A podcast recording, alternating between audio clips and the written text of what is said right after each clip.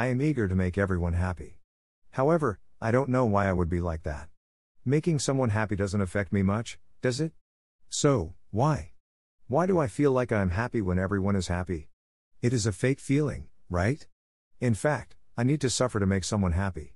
It must be a natural law that the one I could make happy is actually myself. I've acknowledged this since the very beginning, but I still do something for people's sake.